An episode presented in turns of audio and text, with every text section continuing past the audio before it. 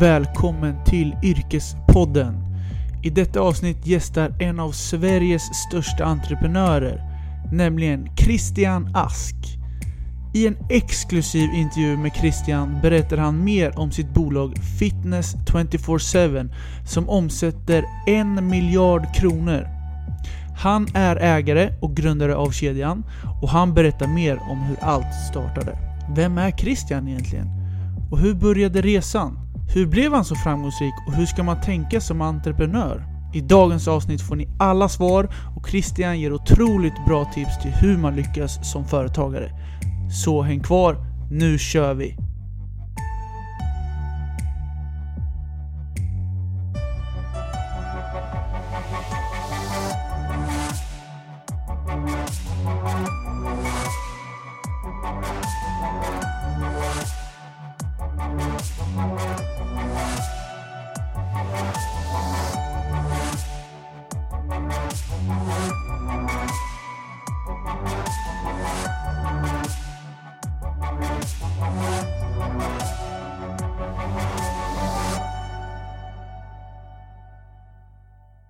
Välkommen till Yrkespodden, Christian. Tack så mycket, Jens. Hur är läget? Det är bara bra. Härligt. Du, du kan väl bara få berätta lite, vem är Christian Ask?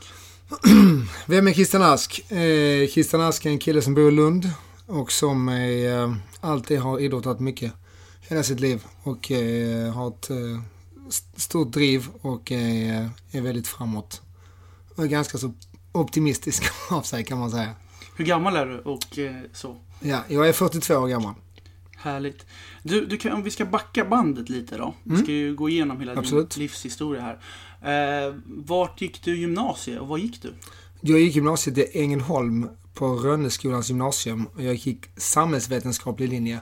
Okay, en det... treårig linje liksom. Precis. Mm. Och när du tog examen då, vad, vad, gjorde, vad hände efter gymnasiet? Efter examen så ville jag ut i världen. Så då hade jag sökt in på lite olika universitet i Karibien och på Hawaii. Och jag ville ju egentligen bara till ett ställe där det var varmt.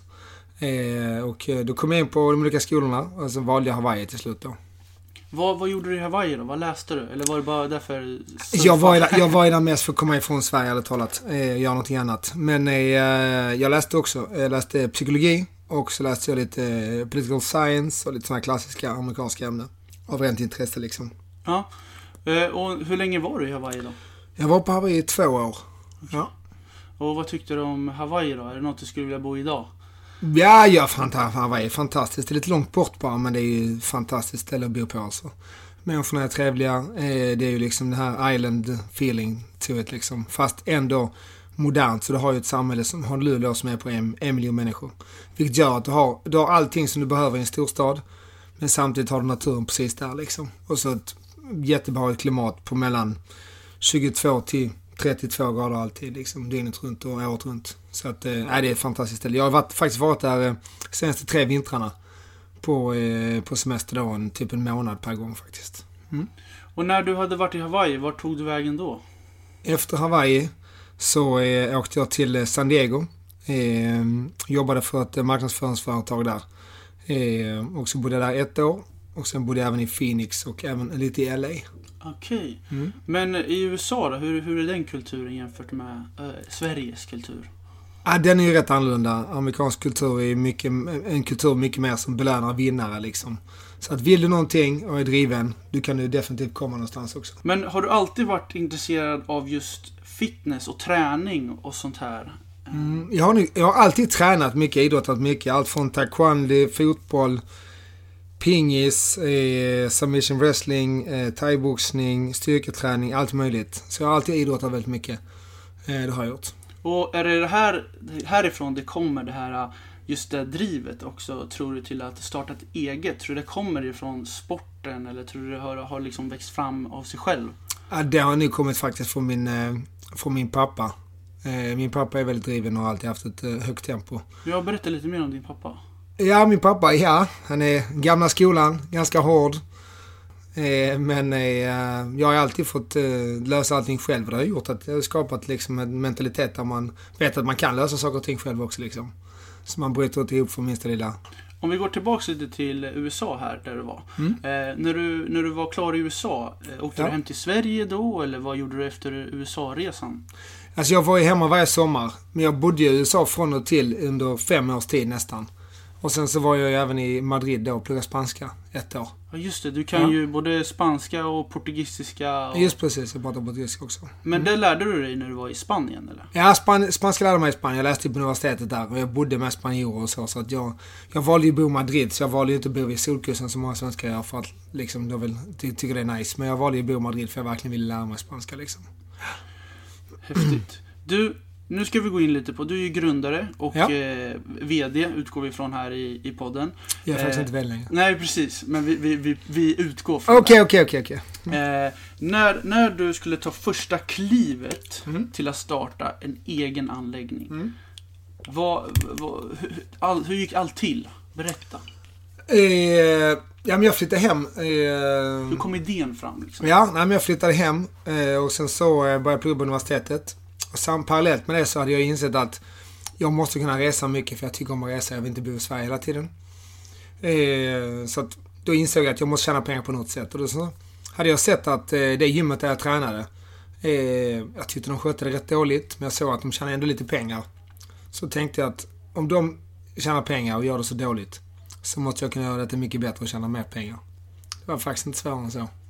Men eh, hur tog du kontakt liksom du skulle ha lokal och du skulle fixa juridiska avtal med just lokal och allt? Ja, ja absolut. Ja, gick allt till liksom? Ja, det är bara att sätta igång. Det bara, bara lära sig själv liksom. Det finns ingen som hjälper en där utan det är bara... Jag hade faktiskt, för jag läste på universitetet, jag bollade faktiskt lite med eh, Venture Labs fanns på den tiden på Lunds universitet på ekonom- ekonomihögskolan där jag läste. Så att jag bollade lite med dem. Det var två sin killar där, en som hette... Niklas Jakobsson och den andra hette Martin, jag kommer faktiskt inte ihåg vad han hette i efternamn nu tyvärr. Eh, Owe Manensson tror jag han hette, Martin Manensson. Jag vet inte om han, jag tror han bor i Sverige nu igen men han var vänner runda i Australien där och så. Var de till för att bolla idéer? De fanns ju till, för, det var som, eh, som liksom en inkubator kan man säga. Så de fanns ju till för att bolla idéer och så med, som universitet stod för liksom. Mm. Så att de hjälpte mig faktiskt lite i början. Sätta ihop en affärsplan och sådana saker som man kunde presentera för banken. Och även om man skulle prata med fastighetsägare och så. Men, det var ju, men jag gjorde ju allt liksom annars. Men just Fitness tjugofyra sju, vad kommer liksom konceptet och just namnet ifrån? Eller ja. har, har det hetat någonting innan? Nej, det har det inte. Det har det inte. Alltså konceptet och namnet det har jag ju plockat ihop lite här och var. Jag menar, jag hade bott i U S A många år. Allt skulle vara på dygnet runt, det ville jag liksom. Det, det tyckte jag var en del av framtiden. Och sen så är vissa andra bitar tror jag här och där. Jag hade tränat på olika gym och så som jag tyckte fungerade bra. Så satsade jag på det helt enkelt.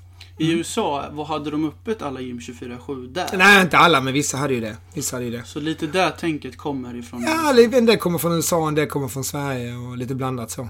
Sen hade jag, jag startade ju faktiskt också med tjejgym redan från början på det första gymmet. Och det var inte så många som hade det. Och det var väl någonting som jag trodde att eh, liksom det fanns ett behov av. Så att det startade också från början. Du pratade ju lite om att du tog just Fitness tjugofyra sju-namnet för att det lät amerikanskt. Ja, men det gjorde jag. Vi, vi var i, det, från början var det som så att vi öppnade i Malmö det första gymmet. Och för att folk skulle få förtroende för oss så ville vi att det skulle framstå som en kedja och internationellt och så. Så att därför tog vi ett amerikanskt och engelskt namn liksom. Så att det skulle framstå som en kedja. Ett professionellt namn helt enkelt. Och när du startade den här första eh, gymmet i Malmö, sa du. Mm. Eh, hur länge hade du det gymmet innan det expanderades? Vi öppnade det tjugosjunde januari tjugohundratre. Eh, sen körde vi på det ett antal månader. Sen öppnade vi faktiskt nästa gym redan i oktober i Hässleholm samma år, tjugohundratre alltså. Så det är ganska snabbt får man säga. Men vad var din roll då i början av företaget? Det var ju att stå i reception och göra allt det här. Min roll var allt och ingenting i början. Jag gjorde ju allt. Jag var receptionist, städerska, fixman. Eh, jag stod fixade ekonomin, jag gjorde allt. Så det var ju, alltså första åren jobbade jag ju dygnet runt. Det måste ändå kännas väldigt mycket mer uppskattat att jobba för någonting som är ens eget. Mm. Är det någonting du känner idag att det även liksom ger drivet, ger ännu större driv? Ja, absolut. Jag, jag tror man är lite olika. Jag tror vissa människor är liksom inte meant to be entrepreneurs utan vissa ska nog jobba för ett företag och trivs i det sammanhanget och kanske inte vill ta hela ansvaret själv och de kanske inte trivs med det helt enkelt av vilka anledningar. Och eh, vissa gör det liksom. Och jag är en sån person som alltid har jobbat mycket för mig själv och varit independent contractor som man säger i U S A. Det vill säga när du är beroende av din egen eh, inkomst bara liksom och jobbar på commission eller vad du nu gör liksom. Så att, och det har alltid funkat för mig. Men jag tror att du måste ha ett visst driv givetvis, annars så kan du inte hantera det, så är det. Men eh, om vi går tillbaks till just det här Malmö och ni ska expandera ända till Hässleholm, sa du. Just det. Hur gick det liksom i början? Gick det som en dans på rosor eller var det liksom berg- och dalbana? Ja, nej, men Malmö gick bra från start. Eh, Hässleholm var lite tuffare. Vi öppnade lite för sent kanske. Eh, jag var inte där hela tiden för jag var ju beroende på att jag var tvungen att vara i Malmö också. Eh, då får man inte in lika mycket av den här personliga touchen heller liksom. Så att det... Eh, Det var, det var lite tuffare, så var lite likviditetskris där efter två, tre månader hade vi. Absolut, men det löste sig. Men vad, efter Hässleholm då, vart öppnade ni senare då? Var det först ta över typ Skåne, Skåneland? Eller? Ja, precis. Sen efter det så gick vi in, öppnade vi ett till i Malmö nästa höst. Och så parallellt med det samtidigt så öppnade vi ett i Lund också. Så öppnade de två samtidigt. Från första början, hade du en tanke att jag är inte nöjd med ett gym? Hur var liksom tankarna? Alltså första gymmet, det, det, där var nog bara en tanke att jag ville skaffa mig en inkomst så att jag, kunde, jag hade frihet att liksom resa och så. Sen efter jag öppnat första så kände jag, shit, det här är ju riktigt fantastiskt liksom. Detta ville jag göra. Eh, och kunna skapa någonting tillsammans med andra. Det, det kände jag rätt snabbt. Men inte på det första. Det första jag öppnade är för att tjäna pengar. Så enkelt är det. Det, det, låter, det låter väldigt lätt när du pratar om det, men jag kan tänka mig ja. att det var väldigt svårt i vissa situationer. Ja, ja det är klart. Alltså, lätt, lätt var det inte. Jag, och sen fick jag, jag menar, alla mina kompisar som känner mig från den tiden, och vet jag om att fredag, lördag kväll, om det var fest och sen skulle folk ut efter det på nattklubb, så var jag alltid den som var med på festen fram till klockan elva, halv tolv, drack Cola Zero, körde bil dit, sen körde jag hem för att jag skulle upp och jobba dagen efter liksom. Och alla då tyckte jag var väldigt disciplinerad och så vidare, men det är det jag får betalt för idag liksom. Att jag var så pass arbetsam och liksom jobbade som en häst i, i fem års tid liksom. Det är det jag får betalt för nu. Verkligen. Okej, så nu är vi tillbaka i Skåne här. Och du, du, du började expandera i Skåne. V- vad var nästa target efter Skåne? Ja, sen kände vi ju rätt snabbt att vi måste gå in i Stockholm. Så tjugohundrasex gick vi in i Stockholm. I januari där. Eh, så öppnade vi på Stockholm på Hornstull och på David Baras gata. Och det gjorde vi samtidigt då. Så att eh, precis vid Stureplan är det. Mm. Tror du att eh, timing är väldigt, väldigt viktig med just eh, expandering och sånt där med, med gym? Jag tror timing generellt sett, oavsett vilken typ av business, är ju enormt viktig. Liksom. Du kan ju komma dit, bara titta på internet. Liksom. Men man tittar på alla de företag som kom för tidigt för internetvärlden. Liksom, där på noll noll och noll ett och noll två liksom, som kraschade och som dog dem. Och hade de kommit för några år sedan så hade de ju överlevt allihopa. Så att eh, timing är en jättestor del av det, absolut. Ja, det, det var, det var, det var liksom en del av en del grejer varför vi lyckades.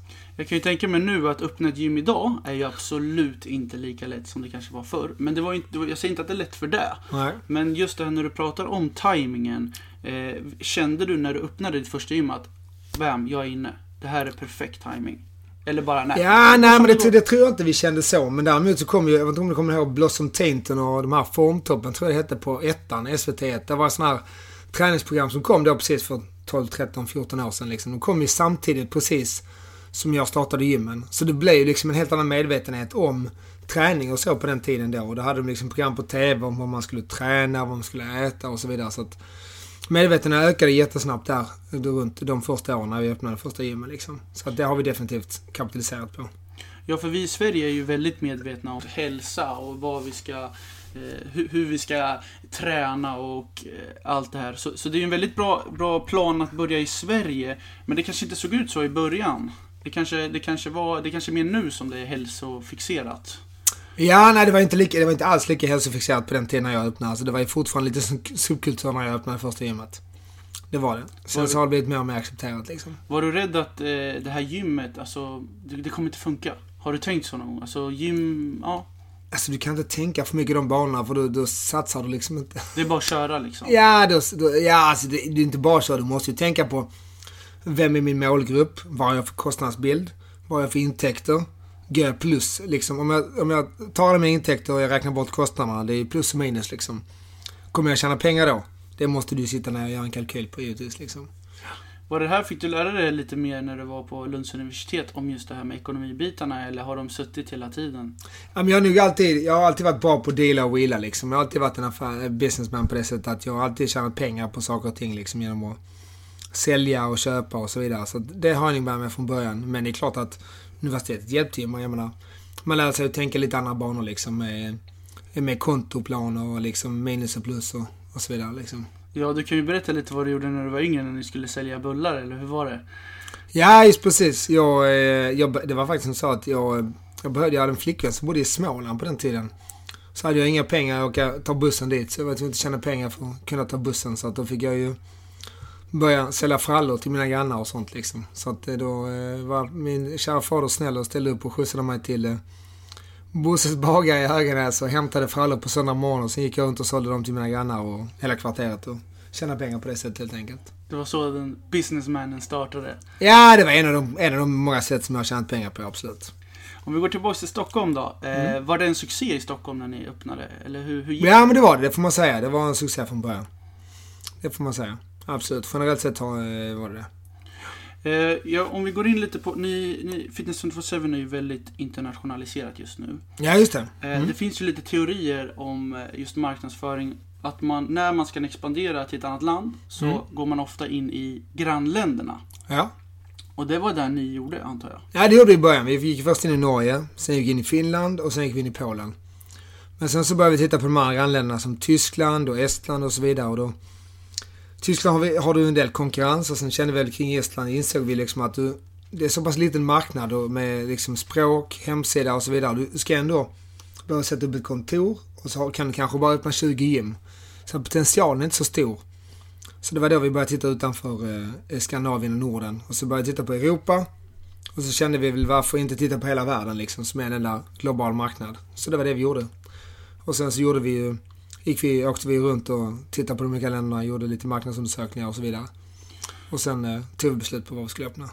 Men när ni skulle öppna till exempel i Norge, det, som sagt, det låter väldigt enkelt när det bara, vi, vi, vi öppnar i Norge, ja. Och så. Men, men är det svårt att öppna i ett annat land?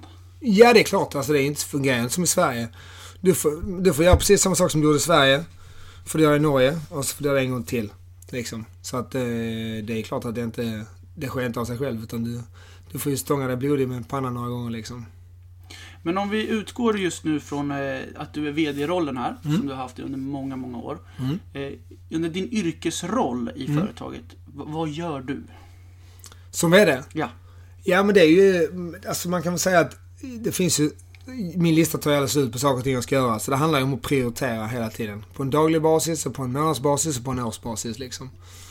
eh, sätta prioriteringar för företaget, eh, se till vilka projekt vi ska jobba med under året, eh, kolla på kostnadssidan, eh, och sen se på intäktssidan liksom, och se till så att vi klarar av att hålla de marginaler vi vill, eh, samtidigt som vi gör, gör kundundersökningar så man har koll på sin Sina, sina medlemmar och sina kunder också, så att det man gör, att de tycker om det helt enkelt. Så det är en balans där hela tiden liksom, genom att hålla uppe varumärket och samtidigt försöka till, ha tillväxt. Om vi kommer in på tuffa dagar på jobbet, vi säger mm. att eh, avtal går inte, personal eh, krånglar, mm. hur agerar du i jobbiga situationer? Nej, men jag är nog ganska lugn faktiskt. Jag kan bli, jag kan bli irriterad ibland liksom, om jag, eh, det kan jag bli, men annars så är eh, men jag har faktiskt, stress påverkar inte mig så mycket på det sättet. Jag sover alltid, i stort sett generellt sett alltid bra. Och ja, nej, så jag har nog inte, jag, kan, jag tränar ju en del fortfarande. Så jag kan få ut min frustration där, jag vet faktiskt inte. Eh, så det är klart att det uppstår frustrerande situationer dagligen liksom. Men eh, vissa är större, vissa är mindre till karaktären liksom. Och just nu vet jag ju att du reser väldigt mycket. Du har försökt få tag i dig till intervjun, och då har du varit i Colombia och någon gång har du varit i Asien. Ja, just det. Just det just Men det. Du reser väldigt mycket. Ja, det gör jag. Vad gör du när du reser? Jag flyger faktiskt till Bangkok imorgon kväll. Och ska jag kunna titta på några sites där också och så vidare. Så att det, det är mycket det. Och sen också visa upp sig för personalen. Göra en aktivitet med dem. Visa att man bryr sig och så man motiverar dem och så. Det är superbra. Mm. Men jag tänker, när du... När vi går tillbaka till tiden här när du skulle öppna ett gym. Trodde du att det skulle bli så här stort? Eller hade du redan ett mål att jag är inte nöjd med liksom tre, fyra stycken gym? Ja, nej, men det, det första hade jag inga större planer. Men efter det öppnade det första så fick jag blodad tand direkt. Och ville öppna mer och mer. Så kan man säga. Så du var medveten att du skulle öppna ett i Colombia år tjugoarton eller sjutton? Nej, det hade man ingen aning om. Men man vill ju... Öppnade. Men efter jag öppnade första så kände jag att shit, det här är kul, detta vill jag göra liksom. Nu kör vi på. Vet du hur många gym ni har ute just nu? Vi har tvåhundratrettiofem öppna gym idag i dagsläget. Aha. Och sen har vi signat tvåhundrafemtiofem hyresavtal totalt. Det är helt sjukt. Mm, ja, det är många. Är, är Fitness tjugofyra sju den största kedjan i Sverige vi har? Eh, till antalet enheter så tror jag det, absolut. Till omsättningen är vi inte störst, Sats är ju större och, eh, och så vidare. Friskis är ju ingen kedja på det sättet för de olika föreningar och så, så att det inte är en organisation. Eh, men till antalet enheter så tror jag vi är det faktiskt. Mm. Hur ser du på konkurrenter? Ja, men det är, konkurrenter gör ju att du hela tiden måste sharpen your edge liksom, och se till så att du är på, på tårna och levererar till kund liksom, så att det gör ju, gör, ju en, gör ju så att kunden får ett bättre erbjudande helt enkelt. Gör du mycket konkurrensanalyser med att ta till vad det här gymmet kanske, det här kan vi tillföra mm. eller? Jag gör inte det så mycket på lokal nivå, utan det gör ju våra area managers och regional managers tillsammans med vice vd och så vidare. Utan jag gör ju mer konkurrensanalyser på marknader och så, om vi ska gå in på en ny marknad till exempel och så vidare. Då är den typen av analyser lite större. Du kan ju berätta lite, för att Fitness nu ska ju ändra lite koncept till två punkt noll. Just det. För, vi, för de som lyssnar, vad är Fitness tjugofyra sju två punkt noll för något? Ja, nej, men vi har gjort de senaste åren, i och med att vi skulle in på fler marknader, så såg vi över vårt koncept. Och där har vi ju liksom eh, ändrat om hela den fysiska miljön rätt mycket. Eh, med navigering, eh, kommunikation till medlem, kommunikation till kund. Eh, och även förenklat arbete för våra eh, S R, Site Responsibles. Så att det är ju liksom försökt foga allting samman i ett enda arbetssätt. Häftigt. Mm. Du, men om vi släpper jobb lite då. Vad, mm. vad, vad gör du på, vad, vad har du för hobbies? Och vad, vad gör man när vad jag har för jobbar? Hobbies? Ja. Eh, ja, jag tränar ganska mycket fortfarande. Styrketränar en del. Eh, kör lite B J J och submission wrestling. Och sen eh, ja, tennis eller padel någon gång med kompisar. Och eh, ja, sen är det ju rätt mycket jobb liksom. Så re- jag reser ju rätt mycket med jobbet också. Så för mig är det rätt skönt en lördag bara inte göra så jättemycket, utan bara hemma faktiskt. Sen har jag ju barn också. Just det. Så det är ju kul att vara med barnen, hitta på saker med dem. De har ju mycket aktiviteter, min dotter har ridning och tennis med jag gör med henne till exempel och så vidare. Så att sånt tar ju mycket tid. Reser du mycket generellt annars utanför att bara resa med business, utan resa och... Ja, men jag reser, ja, men jag reser en del också. Som nu till exempel den här veckan så jag åker jag till Bangkok på tisdag, men min mamma kommer ner med barnen på fredag kväll. Så det är jag ju med barnen i Bangkok först och kombinerar jobb och nöje liksom. Och sen efter det så ska vi till Maldiverna eh, vara några dagar och sen flyga hem. Liksom. Så att jag, jag reser ju, ja, ja, vi reser nog i alla fall en fem sex gånger om året med, med kidsen. Liksom. Du är inte flygrädd som jag eller? Nej, är du flygrädd? Ja, verkligen. verkligen. Åh oh, shit, det suger. Ja, jag vet. Och jag har du fick ändå... terapi för den här skiten. Ja, ja, men jag, jag, jag skrev faktiskt ut såna här tabletter förra gången ja. När jag flyger långt. Korta resor är okej, ja. Men när vi är längre i luften då blir jag lite nojig faktiskt. Ja, det värsta med sån tablett, om det händer någonting så är det ju helt fakt. Ja. För att det tänker du liksom... inte du så? Nej, nej, nej, jag tänker inte på sånt. Så det är inga problem. Vad har du mer för hobbys då? Är det bilar och helikoptrar? Och... ja, nej, nej, nej, nej. Men det är nog mest faktiskt... Eh... träna, barn, resor, umgås med vänner och släkt och så. Jag är rätt så nära relation till min, med, min släkt. Så att jag umgås mycket med släkten. Och de så bor här också. Nere eller? Ja, de flesta bor här nere. Ja. Men jag är faktiskt, min mamma är halvdansk, min morfar är från Danmark. Okay. Så att jag har lite dansk släkt också. Så att, eh... men du har inte öppnat ett gym i Danmark? Nej, det har jag inte gjort. Nej, det har varför inte, inte då, då? Ja, men Danmark är ju liksom lite förbannelsen för andra svenska företag. Nästan alla svenska företag som får gå in i Danmark och misslyckas. Jaha. Så att, eh... varför då då? Ja, men de, de, de, hela, så har det varit i alla fall tidigare, jag vet inte hur det är nu, men danska marknaden har alltid varit extremt fokuserad på pris bara och tillbud som de säger, och då är det, liksom, det är svårt att tjäna pengar om du hela tiden bara letar tillbud hela tiden liksom. Ja, för Fitness tjugofyra sju ska ju vara till för alla och alla, alla mm. ska ha råd att träna. Just det. Just hur, hur kom du, det är ju, det är ju du som är bakom det. Ja, absolut, absolut. Hur kom det här liksom? Ja, nej, men jag, jag, vi försöker ju vara lite frisk från Ikea kan man säga där. Genom att eh, försöka, liksom alla ska ha möjligheter att träna. Vi, det är för oss en demokratifråga. Och också ett sätt att göra produkten tillgänglig för så många människor som möjligt liksom. Så att, och, och jag menar, tittar du på vad som händer i världen nu så inser ju alla regeringar, företag och så vidare att hälsa och liksom friskvård är ju jätteviktigt, för de tjänar på det själva också. Regeringarna tjänar på om folk är friska. Företagen tjänar på det, individen tjänar på det. Så att det är en win-win. Så det är det som är så fantastiskt med den här produkten, att desto fler människor som tränar, desto fler gym vi öppnar, desto fler människor tränar vi. Tränar. Människorna blir glada, företagen blir glada och landet blir bra. Så att det är ju det, det är väldigt kul att kunna sälja den typen av produkt istället för att sälja tobak eller online gaming eller någonting sånt liksom, där du tjänar pengar på andras olika liksom.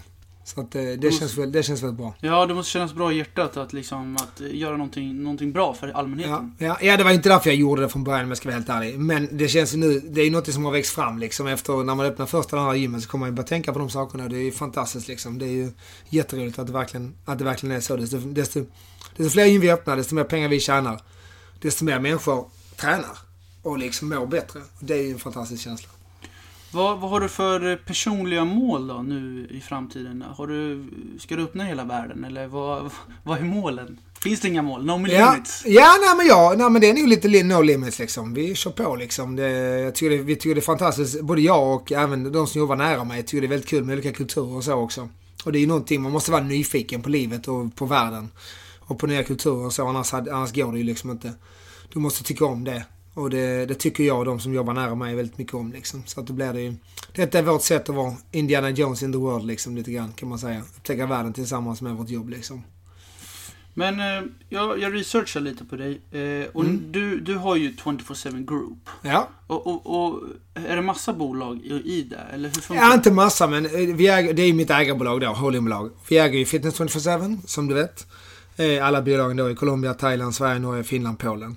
Sen äger vi även T F G Invest som är tjugofyra sju Group Invest. Och där äger vi då vissa bolag. Vi äger åttio procent av en träningsleverantör till exempel. Vi äger en del av eh, eh, lite andra, till exempel N A förlag som är ett bokförlag. Eh, som gjort läromedel till barn och ungdomar. Eh, äger även en, en del av ett sidobolag som tillverkar sidor. Det är väl det som sticker ut som inte har att göra med hälsa kan man säga. För det är sockerhaltig alkoholdryck liksom. Eh, och sen så har du eh, ja, sen har vi lite finansiella lite finansiella investeringar också liksom. Mm. Men och sen har vi även då, det har jag inte nämnt än, vi har även en stiftelse som jag har startat som jag startat tjugoelva eh, som heter Esperanza. Och där är ju som så att där skänker vi ju tio procent av vår eh, av den vinsten som delas ut till ägarbolaget skänks till Esperanza. Vad händer där då? Ja, det är en stiftelse som jag har skapat för eh, barn och ungdomar i Central- och Sydamerika. För att förbättra deras eh, levnadsvillkor och eh, möjligheter till att eh, fort, fortsätta utbilda sig och må bra helt enkelt. Så att, och där har vi, eh, vi har sponsrat lite projekt i Guatemala där nu. Och nu tittar vi då på Colombia så vi ska göra det och kunna starta lite fler projekt. Guatemala har jag hört är väldigt, väldigt fattigt. Ja, jag har nej, faktiskt jobbat på äh, Rädda Barna. Ah, okay. I, I Norge så, var jag, så, så värvade jag faddrar. Okay. Och då, då hade vi att vi skulle värva in faddrar för just eh, barn i Guatemala. Ja, ja, okay, så okay, man har okay. fått höra hur ja. de har det. En gammal barnsvän till mig jobbar ju för eh, Rädda Barnen i Norge. Eller Röda Korset, förlåt. Hon är faktiskt landschef i, eh, jag tror det är Kenya eller Tanzania nu. Mm. Häftigt. Eh, du, eh, då vi, om vi var inne lite på de här med, med målen och, och framtiden. Mm. Vad, har, vad har du för personliga mål eh, som individ för dig då? Vad, vad, vill du liksom sitta och vara relaxed nu eller vill du arbeta hårdare? Nej, men jag vill eh, fortsätta jobba. Alltså, jag älskar ju detta. Så jag vill fortsätta jobba detta. Försöka få lite mer tid till eh, frågor som eh, framförallt jag vill få lite mer tid till Esperanza. Kunna jobba lite mer kulturfrågor inom företaget. Expansionen och sen även konceptet. Det är väl de sakerna jag vill fokusera på och jobba med framöver liksom. Så att det, det ska jag se till att ta mig till och jobba till med mig jobba. Och i tjugofyra sju Group, mm. det är Fitness tjugofyra sju ja. Och ni omsätter snart en miljard. Ja, just precis, runt en miljard. Ja. Förstår du hur mycket pengar det är? Mm. Ja, absolut, ja men det är pengar, absolut, visst är det det. Hur, hur, hur tänker du kring det? Alltså, förstod du att det skulle bli så här stort eller är det bara något som kom på vägen? Ja, nej men jag såg ju rätt tidigt där att shit, det här kan bli riktigt stort liksom. Så att, och därför vi satte, satte de målen vi gjorde också. The sky is the limit helt enkelt. Perfekt. Du, när du är inne på sky is the limit så ska vi faktiskt avrunda det här samtalet lite. Ja. Eh, och jag gör så här med alla mina gäster. Mm. Det är att jag, eh, du ska få ge tips. Okej. Okay. Eh, och då ska du få ge tre avslutande tips till en framtida entreprenör. Mm. Eh, och vad man ska tänka på. Mm. Så om vi tar tips nummer ett, vad ska man tänka på? Tips nummer ett, du ska tänka på att eh, de brukar säga att det finns något som heter tio tusen timmar. Och det är verkligen så att gör du någonting mycket och ofta, då blir du bra på det. Så det kan man ta med sig, oavsett vad det är man ska jobba med. Det är tips ett. Tips nummer två. Tips nummer två, du måste tycka om det du gör. Alltså, sen kommer det saker som inte är kul i, i helheten. Men helheten måste du tycka om liksom. Och de där sakerna måste du bara ta dig igenom liksom. De sakerna du tycker är roligt. Men det andra måste, helheten måste du tycka är rolig liksom. Du måste brinna för det. Och ett tredje avslutande tips. Tredje avslutande tips. Du måste bara ta beslut och bara köra. Du kan inte tänka för mycket liksom. Utan du måste bara köra. Och det är lättast att göra desto yngre det är. Så när du startar någon gång mellan du är tjugo och trettio. För att sen skaffar du fru, sambo, kanske barn. Sitter i skuld, lån och så vidare. Du har för mycket att förlora. Och då blir människan fegare och fegare. Och då blir det aldrig av att göra det. Så bara kör om du känner att du vill göra någonting. Tre superbra tips av Christian Ask, grundare av Fitness tjugofyra sju. Tack så mycket för att du var med på Yrkespodden. Tack, Tack för det, Tack. Tack för att du lyssnar på Yrkespodden. Jag skulle bli superglad om du delade avsnittet eller betygsatte podden i podcastappen. Prenumerera gärna på Yrkespodden för att få notiser på alla avsnitt. Tack!